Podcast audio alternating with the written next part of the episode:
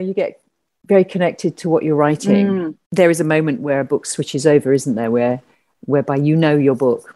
You've usually got. I mean, I book my books take about two, two and a half years, something like that. Two years. Yeah. And that first year is so messy, and then something clicks, and then you just have that connection, and you know what they're going to do in a way, just just because you know the character. Welcome to Writes for Women, a podcast all about celebrating women's voices and supporting women writers. I'm Pamela Cook, women's fiction author, writing teacher, mentor, and podcaster. Before beginning today's chat, I would like to acknowledge and pay my respects to the Dharawal people, the traditional custodians of the land on which this podcast is being recorded, along with the traditional owners of the land throughout Australia, and pay my respects to their elders, past, present, and emerging. And a quick reminder that there could be strong language and adult concepts discussed in this podcast, so please be aware of this if you have children around. Now, let's relax on the convo couch and chat to this week's guest. Hi, everyone. Welcome to a very special craft of writing episode of Writes for Women. Today, I'm speaking to Sarah Winman about her new novel, Still Life. I've recently finished reading Still Life. It's it's a rollicking saga of a novel that uh, I just found so beautiful. And by the end of the story, I was actually really sad to leave the characters and found myself crying, not necessarily because it was sad, and I don't want to give away any spoilers, um, but just because I didn't really want to part with the characters. And to me, that's a sign of a fantastic story and a fabulous writer. So I'm really excited today to be able to talk to Sarah about how she actually crafted this wonderful novel, Still Life. But first, here's a little bit about Sarah. Before turning her hand to writing, Sarah was an actress. She worked in theatre in her 20s and early 30s, but by 1992, she decided that she wanted to write a novel. Her highly acclaimed debut novel was When God Was a Rabbit, and it's a story about childhood, eccentricity, loss, and love. It was an international bestseller and won Sarah multiple awards, including New Writer of the Year in the Galaxy National Book Awards and the Newton First Book Award. Sarah's second novel, A Year of Marvelous Ways, was actually the first or second, I can't quite remember now, uh, but audiobook that I listened to. And it's about the relationship between 89 year old Marvelous, who lives alone in a remote Cornish creek, and Drake, a young soldier uh, left reeling by the Second World War. It's about their relationship and it's so beautifully written. It was the first audiobook, as I said, that I listened to, and it captivated me with its wonderful characters, its beautiful writing, and a hint of magic realism. It too was a Sunday Times top 10 bestseller. Sarah's third book was Tin Man, and it was published in March 2017. And it explores the triangular relationship of Ellis and Michael, who have been inseparable since boyhood, and Annie, who walks into their lives and changes nothing and everything. Sarah's new novel, Still Life, is what the one we're going to be talking specifically about today. It's recently been published by Fourth Estate. It came out in June this year, 2021. When I first heard that this novel was being published, I was really excited about the prospect of reading it. And I reached out to Sarah via Instagram, and I was so delighted when she agreed to be a guest on Writes for Women. I've recently finished reading it. As I said, it is a heartwarming story of friendship, found family, truth, and beauty. And it's my absolute pleasure to welcome Sarah Winman to the Writes for Women Convo Couch. Let's talk about writing and you and, you know, all of that stuff. Well, I've done a little intro on you, Sarah, so the listeners um, will know a little bit about you. But before we, we get into sort of talking about the nitty gritty of writing, could you tell us a little bit about your career and how you actually came to writing? Because you were in acting for some time prior to that, weren't you? Yeah, I was acting. You know, I was probably acting probably 10 years too long because by the time I started writing, I, I wasn't getting much work at all. So I was quite heavily in debt. And I'd also, my father wasn't well at the time. He was, he'd been pretty ill and my parents needed some help. So I offered that. But but generally, I was stuck. Actually, I was stuck, as a lot of actors or have been. I've heard the conversation like, I don't know what else I can do mm. because I'd been out of the natural workforce for so many years. that my CV was just about acting and bit parts in telly. And I, I just was at that point, I had no idea what I was going to do. So the instinct said, I need to learn something. That's all I remember. And I didn't know whether I was going to do um, an open university degree. I just knew that my brain really, really needed to engage in a different way because the sluggishness of not working or, or, or still holding on to that desire of acting was just, you know, was making me pretty low. So I thought, okay, well, why don't I go and do some tester kind of classes? Because I have, I have a long time as well since I've been out of the yeah. classroom. So I went to City Lit, which is an adult education center. And I think I've, i came across the prospectus recently. I never thought it was a creative writing because it, it didn't have that formality and we didn't talk the language of of how people talk today. Okay. It was a very it, it, was more humanities. And that's I'm not saying that as a derogatory for the person who led it. She was brilliant. She was a poet. It was just the gentleness of it. And we would look at text and it was lovely. And then at the end, she said, if you want to do this particular exercise, you can. This was to everybody. And some did because it was so mixed. You know, we had some oldies and we had some, you know, younger than me, and some people who were just curious, some people who wanted to get out of the house. You know, there was there was no professional writers who were planning on doing this course. So we right. were mixed.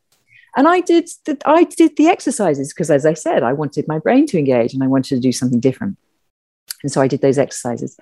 And so I did two terms of that. And then at the end, I had 40,000 words of a novel I never expected to write. Wow, so fantastic. I think the point of that is it, it's about following that creative instinct, that real nudge. Never let that gut voice go you know even if it sounds so bizarre follow it mm. and and then the process of entering into a writing environment was so smooth so I had the 40,000 words. My acting agent was affiliated with a literary agency. I gave it to these 40,000 words to my acting. Could I, acting agent, could you please see if there was anyone who would read this? He said, Yeah, of course. Two days later, I get a call from a man called Robert Caskie saying we have to have lunch. We had lunch. He asked for 25,000 words more. And he said, I'm your agent. Oh, that's amazing. And now, that wasn't Rabbit.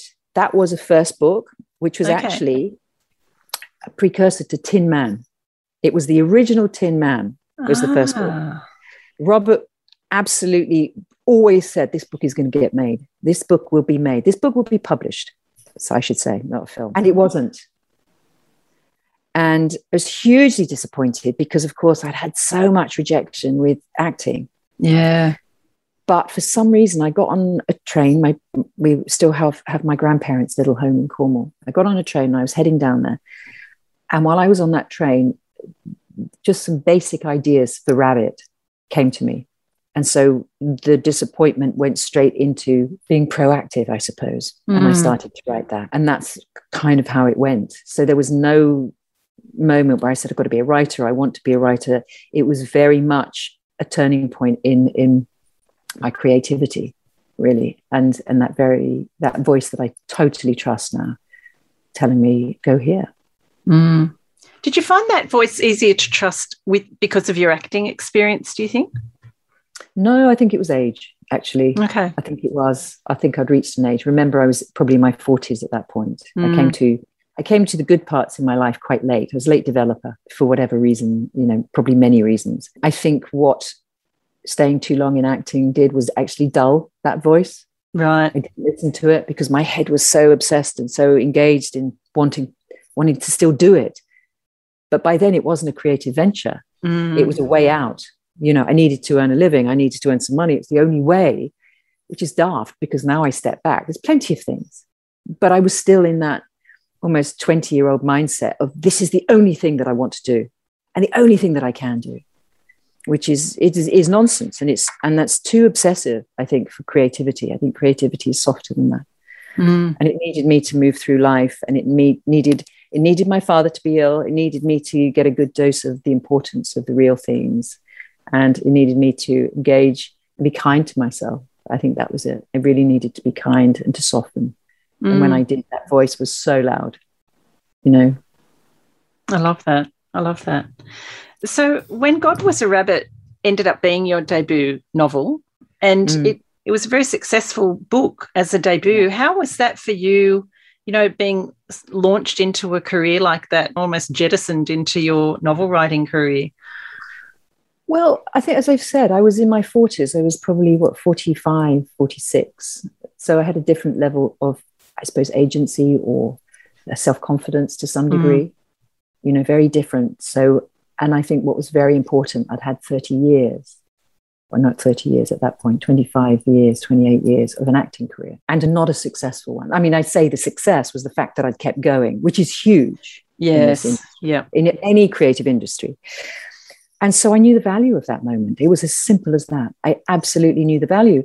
And what that moment turned into, it turned into a quiet moment. So the day the deal was done was a Monday, and my agent phoned me. And I remember I was it was really rainy because it was it had been January. Yeah, maybe it was coming to the end of winter. So I'm, I'm maybe March, but it was a very rainy day. I was I was having a nap. I was sitting in bed. I know I was there, and it was Monday afternoon. Robert called me. He said, "It's done. You know, your book's sold." congratulations. I still get a bit goosey about yeah, it. He said, we need to go and celebrate. And I went, and I was crying. And I said, nah, I, I don't want to. I just, just want to sit here, you know? Yeah. And because it was, it was the culmination of all of those moments as a young person and acting. And I really wanted to do something with my creativity. It was nothing about fame. It was nothing about that. I just wanted to earn a living doing what I loved. Mm. And I suddenly had this moment, sort of 26 years later. And he said, Come on, we have to go out. I said, All right, then, I'll go, let's go out. And there's a restaurant down from me that I've always been to called St. John. And they have a restaurant. They also have a little bar area. We always went to the bar area. And it's very different today. But when we used to go on Mondays, it was empty. It was a very quiet you know, you might get people coming in after the Monday night films, but generally it was quiet. So we went there. And I knew a lot of people who were working there, and we sat, and he was facing me because it was a big deal for him as well. Mm-hmm. You know, he he put so much trust, and he still believed the first book should have been met, yeah, it should have been published. And we just sat there, sort of looking at the table, smiling. And he knew I I don't really drink bubbles, so he went and got the best wine we could, and we just sat there and smiled at each other and was quiet. And a couple of waiters came by and they said, Sarah, how are you? And I went, oh, fine. And Robert was, was almost gesturing like, well, are you going to tell them the news? And they said, how's work? And I went, oh, yeah, yeah, it's fine. It's okay. And he's like still gesturing. And it, and it was such a private moment I see now looking back. It was, it was to do with just us at the table.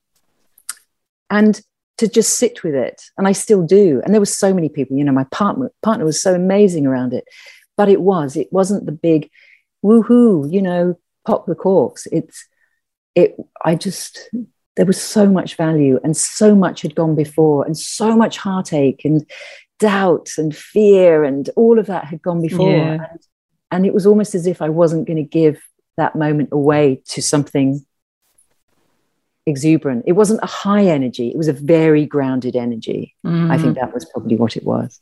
Mm.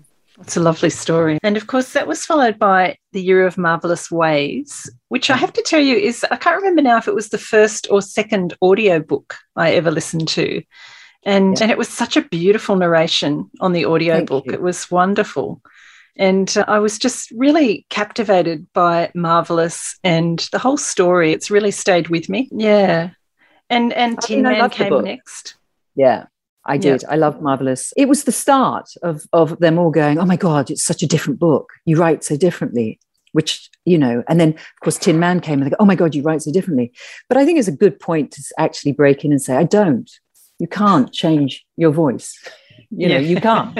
you might be able to do it as an exercise. You know, write for a few for a few pages in in the in the voice of Hemingway or you know as a but you can't write another book with another voice so let's say for any maybe writers who are really starting out voice is you voice is your character you know that's that's it it's your personality and of course it matures that's mm. what it does. It matures and you have different interests and you approach things in a different way. And this is why publishing gets so caught up with, oh, it's different. It's not. Don't ever get frightened by that. Always trust the, your development. For me, I was writing a book sort of every four years.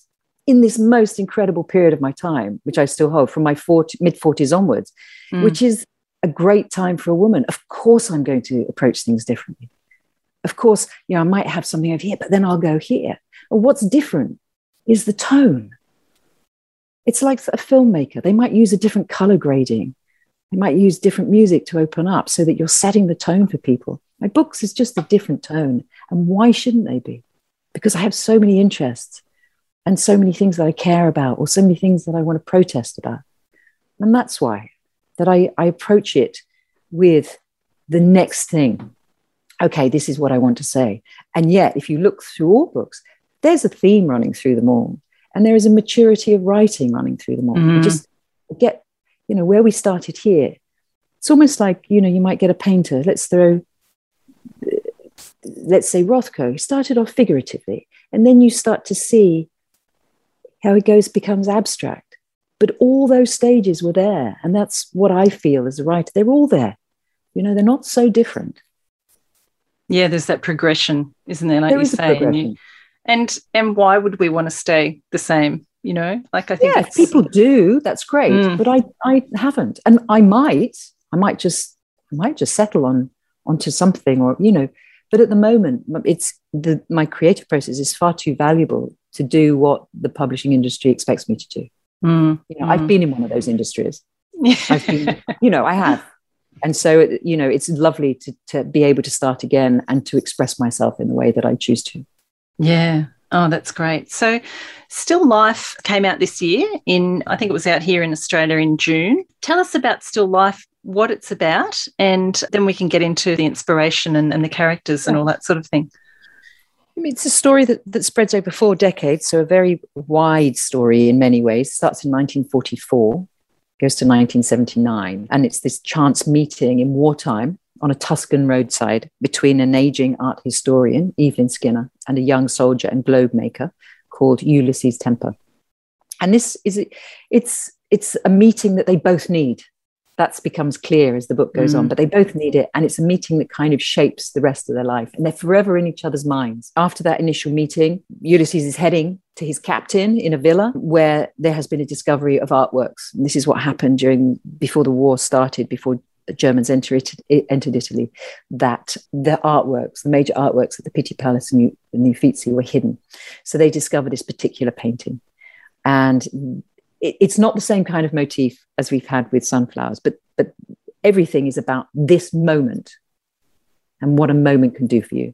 Mm. After the war, Ulysses goes back to post-war London, which is grey and dreary, and then eventually he comes back by a chance to Florence to live, and that's when you know a different way that the the, the story takes off, and about found family, about mm. the people who come and join him there, and and yeah, it's it's it is about found family most of all. It's about opportunity. It's it's about class. It's about who has the right to talk about art. It's about beauty, the importance of beauty.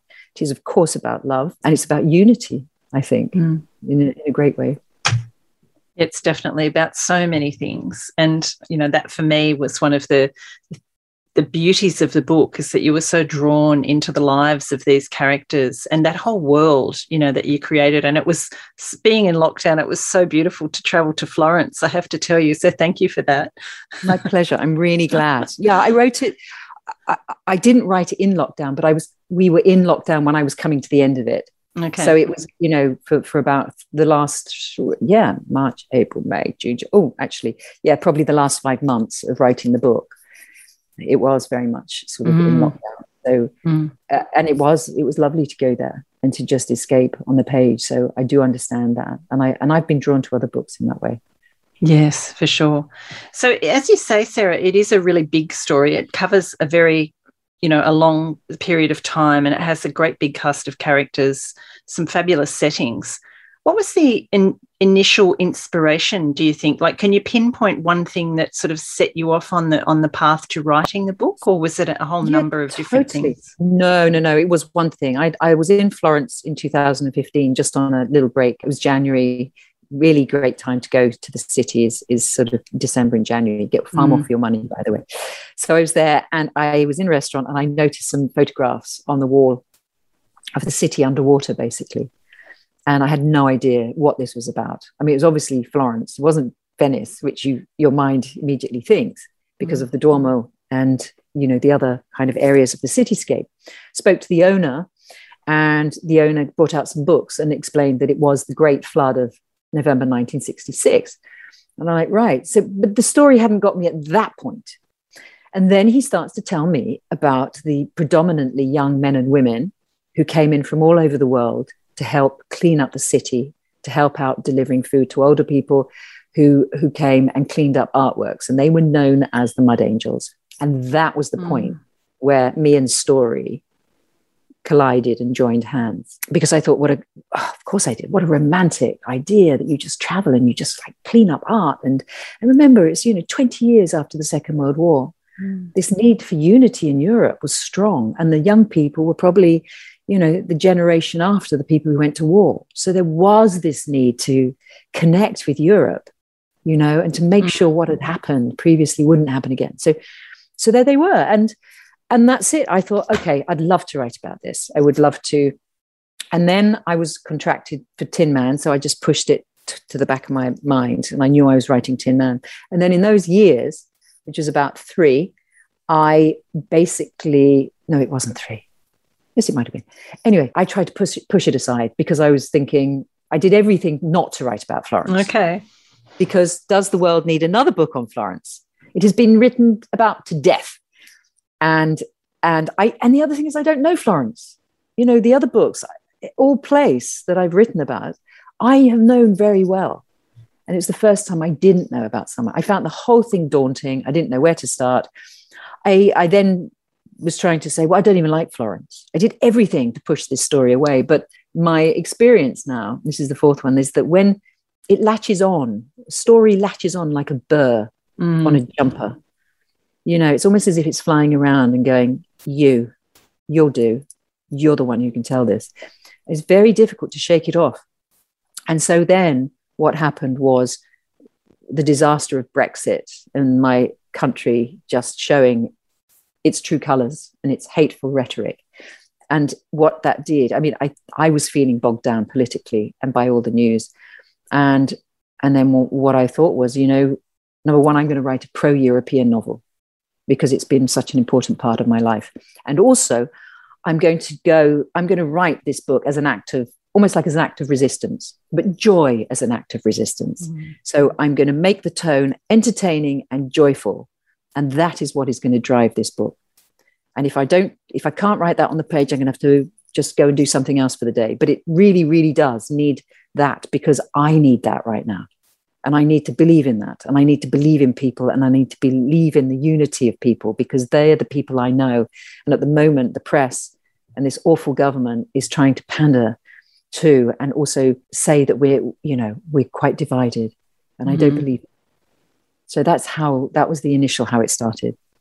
And then i rebuilt from that. Then i read a lot of bibliography and thought okay yeah wartime of course. Wartime is really interesting. And and then where will i go up to? Italian friends said don't go into the 90s politically.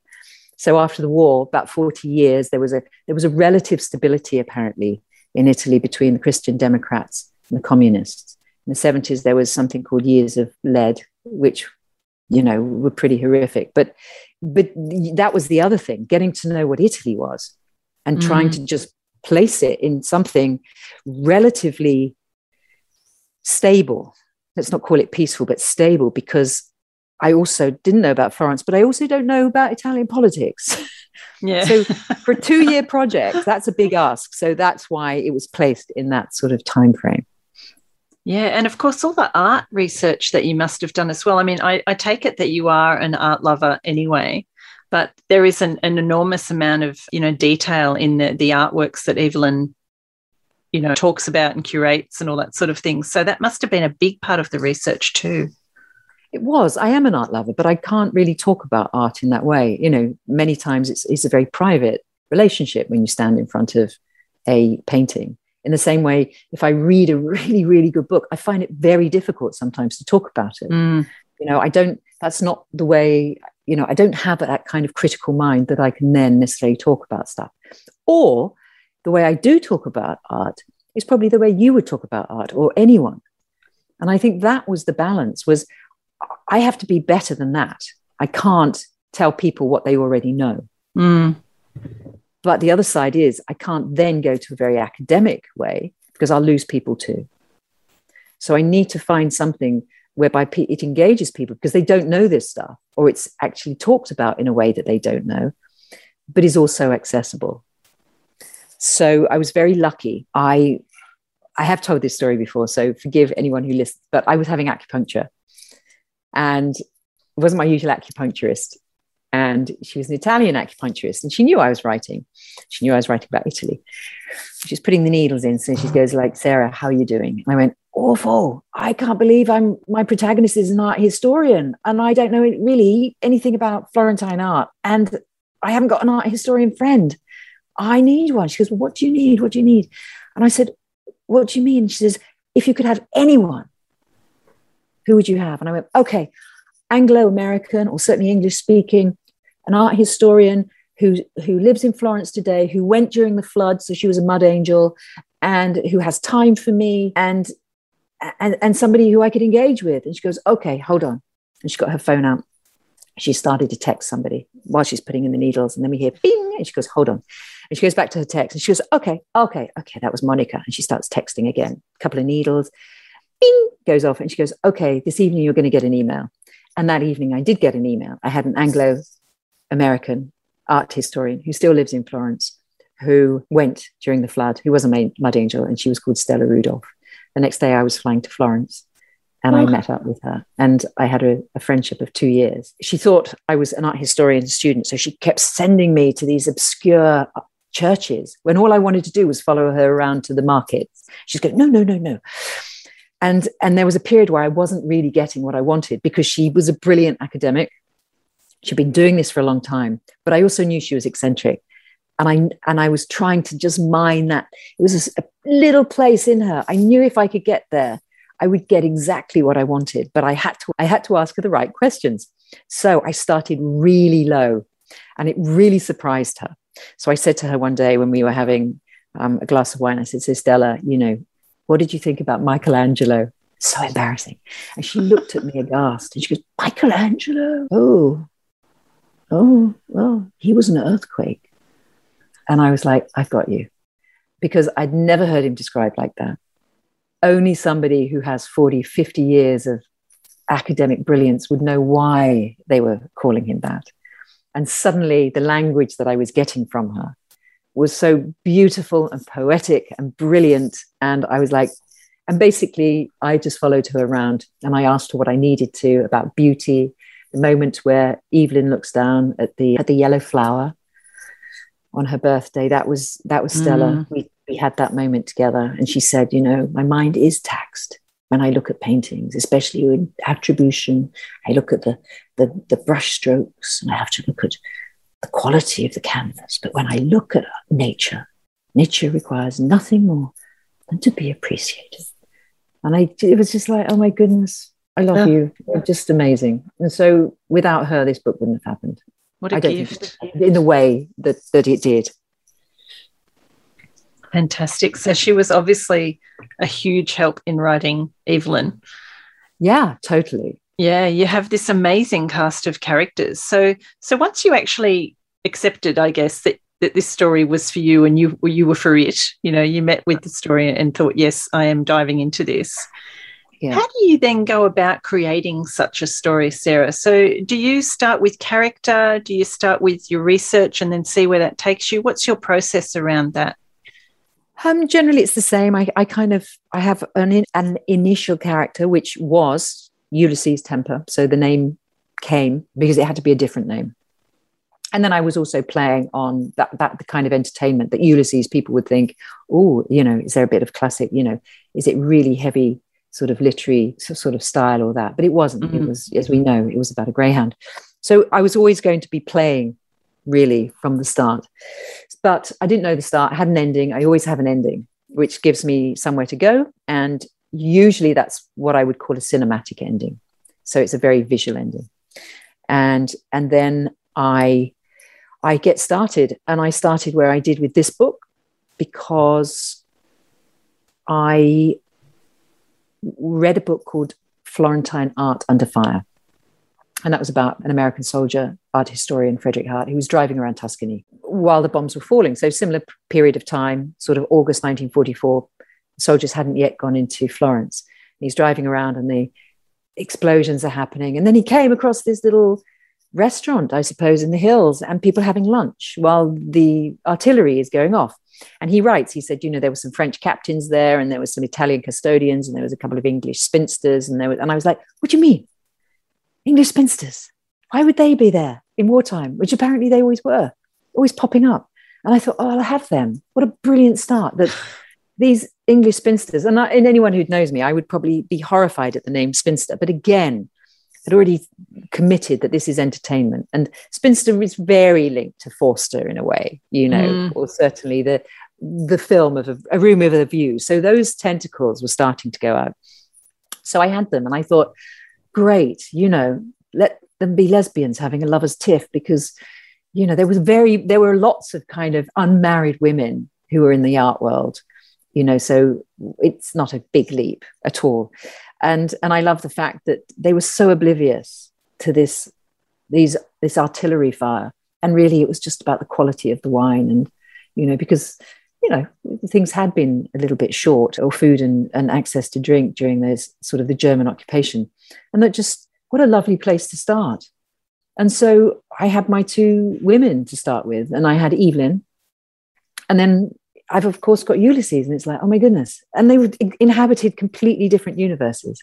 Yeah. Um, but you know, I played around with Evelyn, and then I was like, okay, I do want her to be meet Forster in the Pensione Simi, so that would be something else. And what is Ulysses going to do? Well, he has to get back to London because they all went back to London, or they went back to England rather. So he has to go back there. So what kind of what is he going to walk into?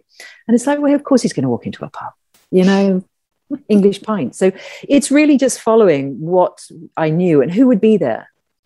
And and I think it was that. I don't I don't plot anything. You know, okay. it's, it's it's just I tend to research as I need it. So I don't sit there and do loads and research. I make loads of notes and then forget about it and then write. That's not how I do it. I research, I might come up against a wall and I go, okay, I need to know well, what was happening in 1951 or what was, and then I'll I'll start using that. So it's it's a big chaos and a lot of trust and a lot of, as I said before, following the creative instinct, which mm. I do trust now. So even if it sends me off in this direction of like go right where previously I'd been left, I will go right because I know there will always be something to mine there. Yeah. And so you you said you didn't you don't plot when you sit down to write, you know, each day or each writing session, is it just basically launching in and seeing what happens and where the characters take you? Yeah, I mean, once you get underway, you start mm. to know the characters, or you start to have a new one, and you you start to play around with them and and scenarios. So I wouldn't, I don't really write. I don't write linearly. Sometimes it just happens that I do. I get back into it. I'll reread a little bit of the last stuff that I've done to get back into tone even you know you might be feeling crap that day but the, there needs to be some kind of lightness on the page. So just to remind myself. And if, if i feel inspired then i'll carry on with that.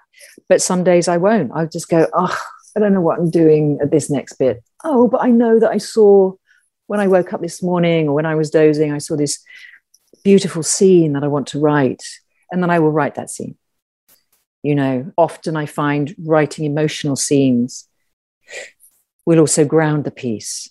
So I might be completely, I don't know, 100 pages away from where I just left off. But if I have a real, real strong attachment to a scene with kind of an emotional pulse, I find that I always do that because I, I feel I get to know my characters that way mm. and what their needs are or what they're missing. So I will do that. And yeah, that's it. I mean, that's all I can really say. I will write what I can write on the day. I don't do what a lot of people are told to do and what a lot of people do. I don't get to a first draft ever. I my first draft is generally made up of 15 or 16 drafts before I actually finish the piece. Right. okay. time, I'm very close to giving it in. So it's completely, I suppose the the way I describe it would be it's like a sculpture that you're taking away everything that it's not. Mm. So that you will always have a faint outline in your mind, but you then have to get rid of a lot of stuff. So you take away everything it's not as I go along. And I know, and you know, maybe that's obviously the first book that wasn't published, and then Rabbit, I did get to the end of a, a standard first draft that you might write in a number of weeks. Right. But Yeah. it doesn't work for me anymore. I don't, I, I, I can't follow my instinct, you know, when I'm doing that. If you look at my folder for Still Life, my goodness, there's draft after draft after draft. Now, that doesn't mean a draft is that I'm going through a completely new Right. version. It might mean that I've come to a crossroads and before I sent character off right, and actually it hasn't worked. So the next draft will be that I send them left. So what I am doing is I'm absolutely saving and keeping everything, but I'm just experimenting with where I want them to go. Mm. Yeah, that's really interesting. A really interesting process. So you're sort of going backwards and forwards all the time and, and changing and revising as you go, but continuing to move forward. Yeah, I well. do. Because Yeah. I, I started certainly with this book, I realized that it because of the size, it was a process of selection. Mm, more than ever. You know, I mean, it is, but I understood what that really meant. So, for instance, when it came to editing, the major edit with my editor, she was saying, I'm not sure about the ending, you know. So, the 1901 section, I said, I think it can only go there, but I will try. And she said, Yeah, let's try. And I gave her another, I tried another version, and it was like, No, it's so wrong. And she says, It's just the lead up. And I said, Exactly. It's not the ending that's wrong it's the lead up.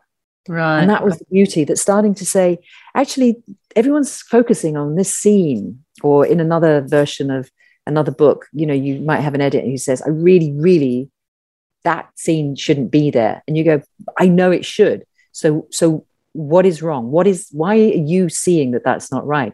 And it's quite often what goes before. yeah. So it's not Yeah. always what is being highlighted. And I thought that was a really fascinating for me to sort of see that it's not always the obvious. It's Mm. how you come to that scene that can Mm. often be right, the tone of how you've come to a certain scene. So, Yeah. Mm. Yeah. It's really fascinating. One thing I did want to ask you about is the narrative style of your writing is so for instance in still life we're not just in one character's point of view your point of view is sort of shifting all the time it's this you know beast that that goes with the flow type thing is that exactly how you write it you know it just basically how we're reading it uh, in that end product with the the different shifts in point of view it's coming out of your head that way yeah, but, but I mean, Mm. it's two years. What you're reading is two years of Mm. work. Mm. It doesn't come out on the page like that. I was looking at my morning pages of that period of time. And for the first year, I was in despair. You know, I had no idea what I was doing and how it was going to come together at all. And it didn't come with sort of m- so many multiple points of view. But then I did one particular phrase. I got into the habit because I, uh, obviously I knew it's a big book and I needed to keep some forward motion. And then I, I got into the, the style of what I call the roundup paragraphs. You know, in 1951, it brought this and this and this, and, right and Ulysses was doing this, and and and it's all slightly incongruous. So it's basically like sitting down with a friend, going, "Look, I just got to tell you, so and so he was doing this and she was doing this, and that's what happened here, and this, and then suddenly I got it, and it was like, oh, right, I can repeat that. That's a, that's great to move people through things. Mm. That's great to have that, and then we can have a pause, and then we can, you know, we can enjoy some scenes. But once I've done that once or twice, the reader will know that it's okay. We're not going to be dissecting this book like, oh my God, scene by scene. We're cracking on through the years, and I'm just Yeah. giving you the milestones. And it was those paragraphs where I brought everybody in and could give them a little bit of a highlight.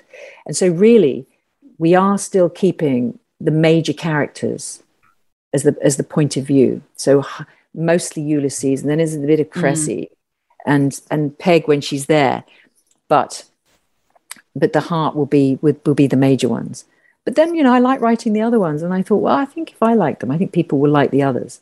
You know, very much what Tim Winton did with Cloudstreet.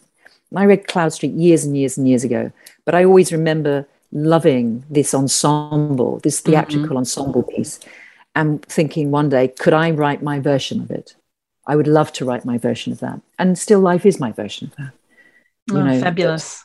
I know he's his was what 20 years, something like that. And I know I've doubled that. But but it was being so affected by his the his brilliant portrayal of people and and lots of people and mm. lots of points of view and lots of hopes and dreams that that I was absolutely drawn into that. And I I think always somewhere when you admire something, a writer, a film, whatever your your medium is, that you you want to do your version because how that made you feel, you want others to hopefully feel.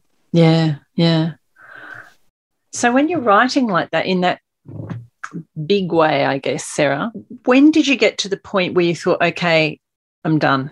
You know, I, I'm ready to actually, you know, start editing this with an editor to to send it on to the publisher. How do you know when you reach the end? I guess my final deadline, basically, it been pushed and pushed because of you know it was big. I'd wanted. I think at one point I said I think it's two books, and publishers aren't too keen on that unless you started off that way and you right. sold them two books. I still think it could have been two books because we we did eventually edit about 17,000 words. You know, there was a lot more that we could have gone through. Um, it was. It was a final deadline. Was end of August. So I knew. Mm. I knew I had to. Basically, that was it, and that in a in a way shaped the last.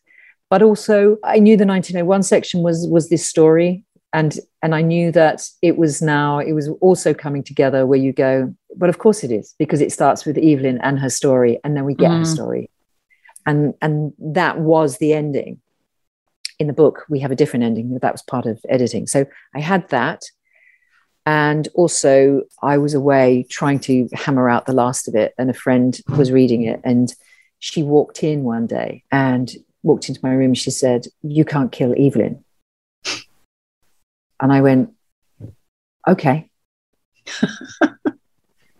and and i hadn't but there was it was a different ending there was what i call a roundup ending okay. of what happened to the characters after the curtain comes down. Right. And it was in there. And I thought, well, normally I wouldn't listen to somebody in, in the creative, but I made a contract, joy and entertainment. Mm. I need to listen because this is really important. I don't know the effect my book is having. So, you know, my partner's read it. I was starting to feel the effect. But when she said that, it was like, okay, I leave it here now. I just right. I finish it here, and the originally I gave it in where it had finished on Evelyn's speech, where it says, "But it's still life in all its beauty and complexity," mm. you know. And it and I, that was the original where we finished it, which seemed a fair place. You know, it was almost that circular narrative. Yes. Because although people say, "Well, it's Ulysses' story," I I disagree. I don't think so. I think it's an equal one, and it, and Evelyn is so important for me. And I, for me, she is she is that slow beating heart of the book. So it was very important to sort of give her the, the curtain call, I suppose. And then, yeah. of course, in the editing, it was all changed, which I totally go with as well. The edit was brilliant edit.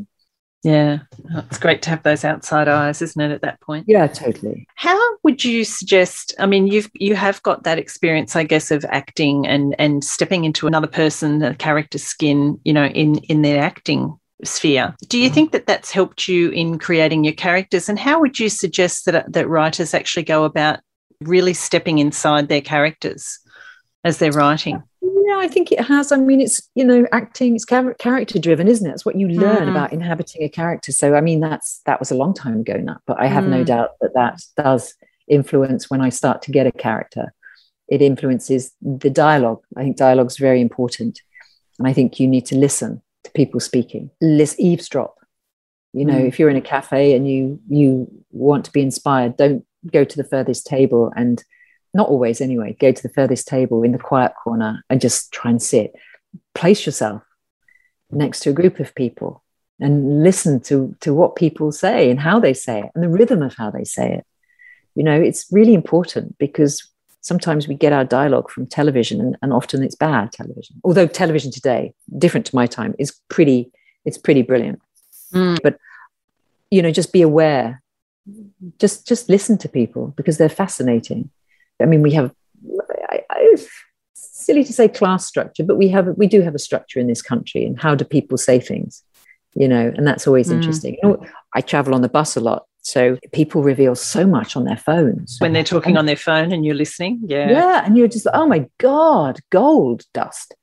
You know, so it, it is about that and taking time to listen to other people and the way they say things, because that, of course, is is what acting is. It's it's what good writing is really. Mm. So I would say dialogue. And also once I start to have the character or I'm playing around with two characters in their banter, then I always read things out loud.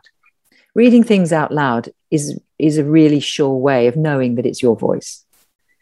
And mm. it's always it's always that moment where you've felt a little bit maybe daunted or a bit doubtful of your ability, where you go to the thesaurus and you get a really, really classy word.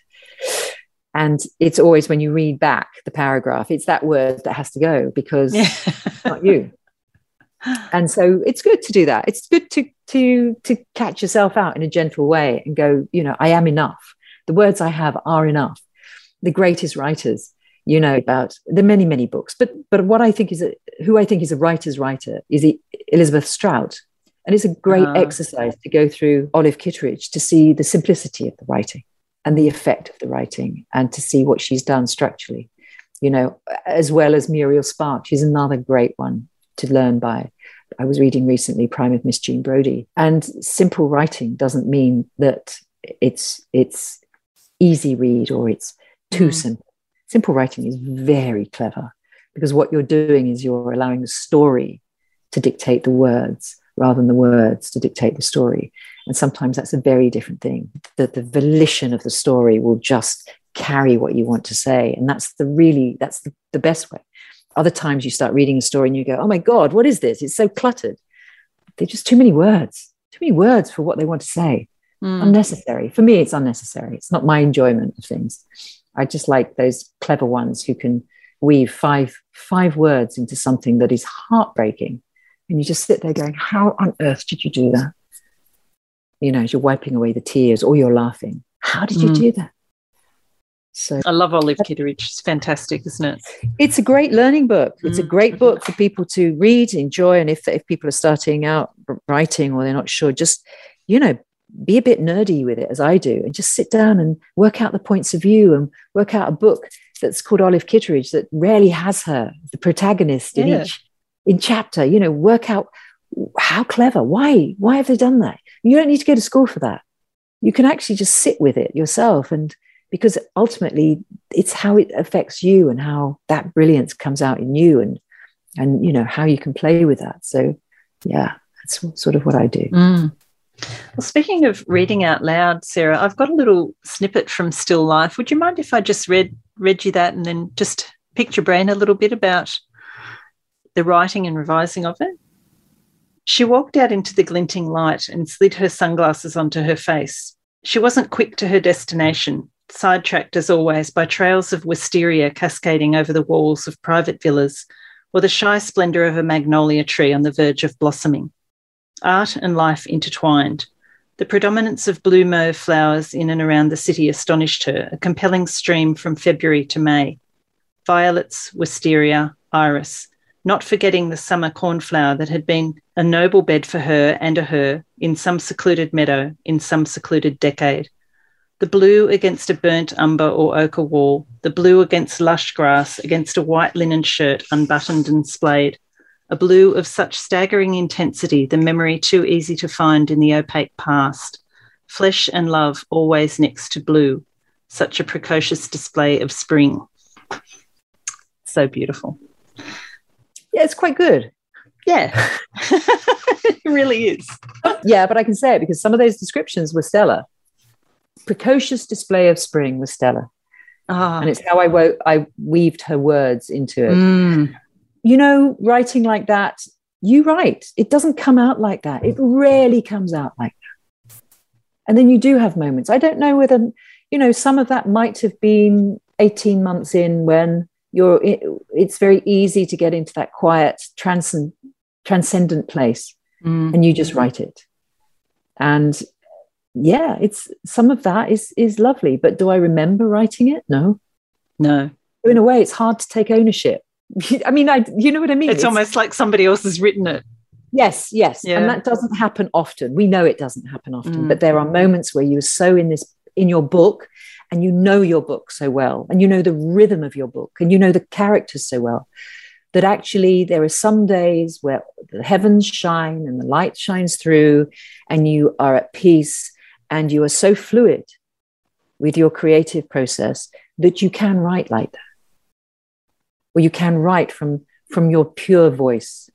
And and other people will write theirs you know they don't have to nobody has to write like i write because mm. everybody has their own version of that and that's what's important. You know that's when i'm in the groove in something that's how i can mm. write. Do i do it every time? No i don't do it every time. Mm. do i aim for that? I don't even know if we aim for it. I think we just aim for the feeling of when it's happening because we know when it happens and it's on the page. You can sit back and i think it's okay to go do you know what? That's that's pretty good. You know for me that is pretty good you know, and it's pretty good because actually I'm saying exactly what's in my heart and I'm saying what's in my mind in the way that I want to say it. And I think it's it's okay to acknowledge that. I think we have to because that's part of our own growth and what we're ha- wanting. But also we also know these moments are fleeting. If you're mm. not going to acknowledge it, what's the point in having it? You know, that's what Stella used to say. If you don't acknowledge that you have it and you're not grateful for it, then you don't have it. I think we we're told that we always have to, you know, modesty is a different thing. But I think if you do, if you if you have nailed words in the way that you really hope to, I think it's a good thing to just say, yeah, I did it all right then. Yeah. and I think that is a, that is it's a lovely piece of writing, and I'm mm. I feel glad that I managed that. But you know, it's it's not all the time. It's not we all the time. We don't always feel you, like that. Yeah. We don't feel like that. And yeah. thank you for reading it out. Because yeah. as I said, you know, there were two or three sentences that weren't mine. They mm. were Stella's. Mm. And and it was almost like an exercise to have this her beautiful description of spring. And for her the wisteria, because once we walked over the Ponte alle Grazie, there was a tiny kind of tabernacle chapel there. And just before there was a private villa. And she always knew for her there was there was this seasonal aspect to the city. And she knew she'd been there so long she was the, she reckoned she was the first to know when the swallows arrived. And then the first to know when the wisteria was about to burst forth. And it was on this wall next to this tabernacle. And so we would walk and she would say these little things. Precocious display of spring was definitely hers and a, a, couple of others. And so in reading it out, it's just like, oh my God, I'm back there with her. Yeah, yeah, reliving it. It's beautiful. What would you say was the biggest challenge in writing Still Life, Sarah? And and conversely, what would you say was the biggest joy in creating it? The challenge was just writing about a city I didn't know until I got over mm. that aspect. And I got over it because I was there. I got a small grant and I was there for a month in January 2019 and just lived there on the square. And then I realized that actually, for, for someone who's quite a creature of habit, as I am, you just you just live the same way as you do in London. You're just in Florence. You know, you, you find the cafe that you go to and you go to the market and there's all this produce, but oh my God, no, I just need to cook what I always cook. So you cook what I always cook. Not quite the same with the characters, but the fact is that I didn't have to worry. I just placed them there and they would get to know the city in their own time but what they would come was with their insecurity and and not knowing people and probably wouldn't know people. That was another thing. I thought how am i going to write about florentines? And it's like you don't write about florentines because florentines actually don't mix too much with outsiders. And that doesn't mean outsiders from another country. It means out, outsiders from another region. So that was great. It's like oh good. So all the people my lot mix with they'll be what they called migrants. But again it's not a country mig- migration. It's a region migration Mm. So people might have come from Sicily or Emilia Romagna, that kind of stuff. So it was working out how to write about a city from the point of view of my people. And basically, they just swapped London for Florence. Yeah. So the pub, Michele's was the pub. That when I started, I could have, I could start to be free with that. You know, there was no constraints. Florence would just be there. Florence, there'll be things I don't know about Florence because these characters won't. You know, and that conversely, the fear often becomes the joy because what you really worry about once you've understood it you can have fun with it so i think it was mainly that really mm. is is writing about place in a way that i hadn't done before and and working out how to do it you know and and yeah, I think that probably would be, have been it. Yeah, fantastic. Well, you've been so generous with your time, Sarah. I've loved chatting to you. But before I let you go, could you perhaps give us what would you say would be your four top tips for writers out there who might be listening about just about anything to do with writing that comes off the top of your head, basically? Well, yeah, if you just feel you want to write something, write something. You know, it doesn't have to be a novel. Mm. You know, it doesn't have to be a short story. I think people go, I, I, you know, I just want to get something done. You might be a memoir, but just write, just write it don't don't think about the end point you know and also when you are writing or if you are involved in a creative um, writing group or and you are aiming for the novel finish it get to the end mm-hmm. and get to the end and don't start worrying about published being published or getting an agent you know that's way way way down the line and it will interrupt your creative flow make this novel the best it can be for you you know, and listen to feedback, but be very careful with who you share your work with. You know, sometimes we are nervous, and I do it too.